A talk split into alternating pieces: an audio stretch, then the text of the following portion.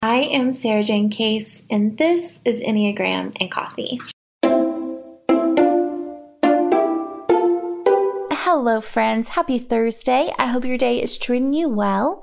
Today, we're talking about what we really mean when we call people their Enneagram number. But first, today's Rosebud and Thorn. My rose today is I am about to finish my second bottle of vitamins.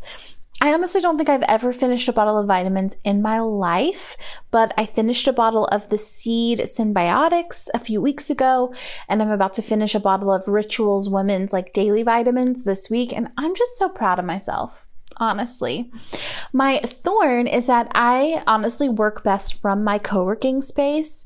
Um, I just focus really easily there. I get things more done. I feel much more calmer and at ease, but haven't been in there much this week and there are things I just do better at home. So I've just kind of been in a weird all over the place kind of mindset and it's disorienting. I'm ready for a little bit more structure. My bud is that I'm going to my first in person yoga class this afternoon since the pandemic. Um, I'm a bit nervous because I have a chronic cough, if you don't know. Um, and I don't want people to think I have the Rona, but I also am so excited because there's nothing like an in person yoga class. Like it just is so relaxing and I feel so connected. I feel so present and I am pumped Okay.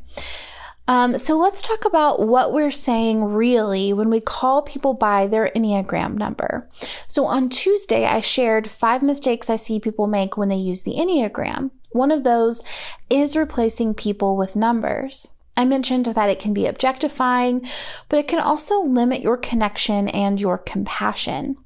What I mean specifically is when we say to someone, you're being such a type 2, or we say to ourselves, I'm being such a type 7 right now, we're kind of simplifying a lot of complex pain and fear and motivation into a number that kind of turns it away from this deep, thoughtful, introspective concept into a, a thing, into um, an object or a meme.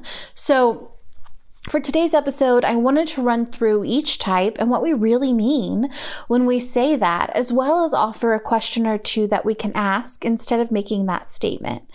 I'm going to approach this from the perspective of asking ourselves these questions, but depending on the comfort of your relationship with someone else, you may want to ask the people in your life these as well. You know, use your own discretion on if that would feel weird or not. But you get kind of the general idea of it, I think, when we get into it.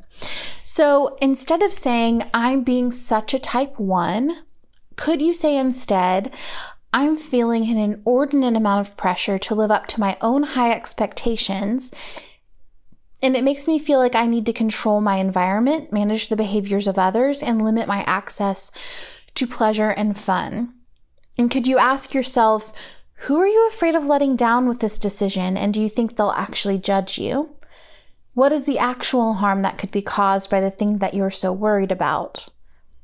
And is it real? Instead of saying, I'm such a type two, could you say, I'm concerned that the people in my life are only here because of what I do for them, and I'm struggling to trust that my needs are as much of a priority as the people who surround me? And ask yourself, what kind of friend or partner do I want in my life? And is someone who would walk away because I have needs that person?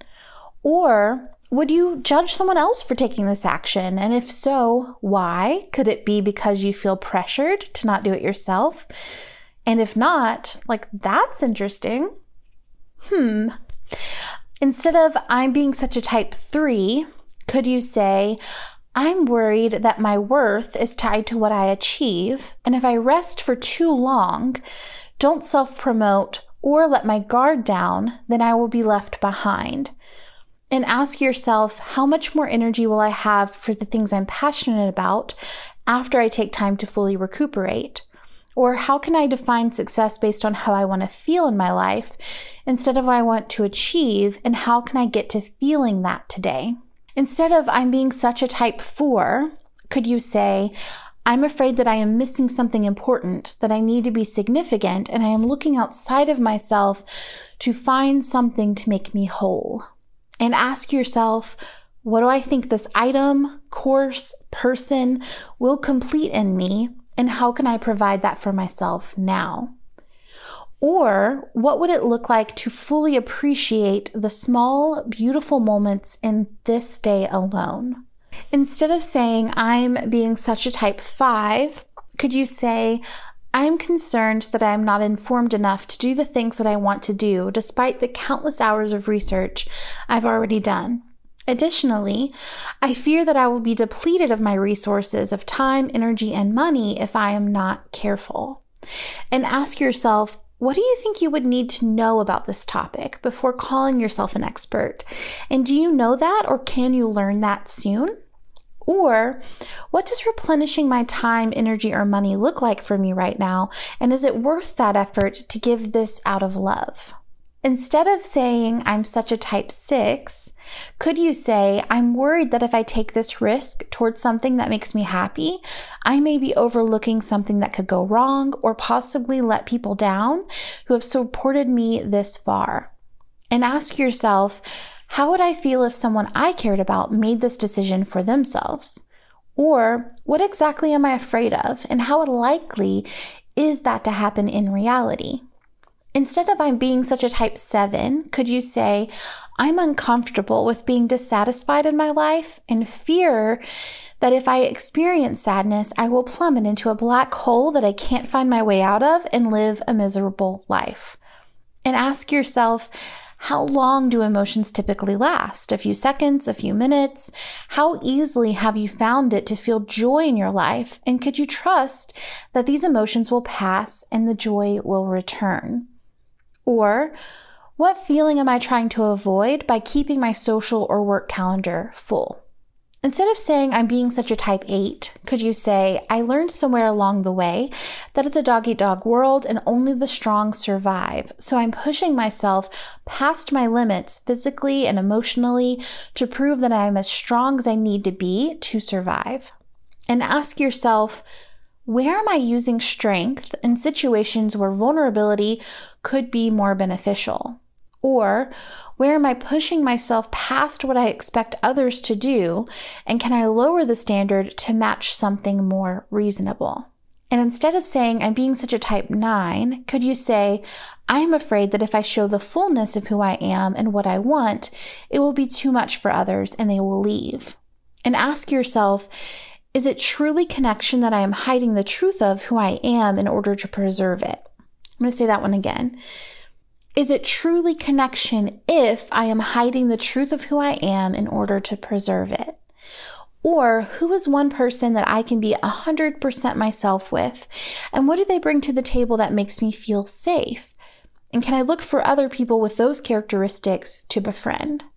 All right, friends, that is just a little something to think about today. I'm going to do this as a series on Instagram as well. So if you want to come hang out, chat over there at Sarajane Case, I would love to hear your thoughts. As always, it's an absolute joy to create this content for you, and I will see you tomorrow for the next episode.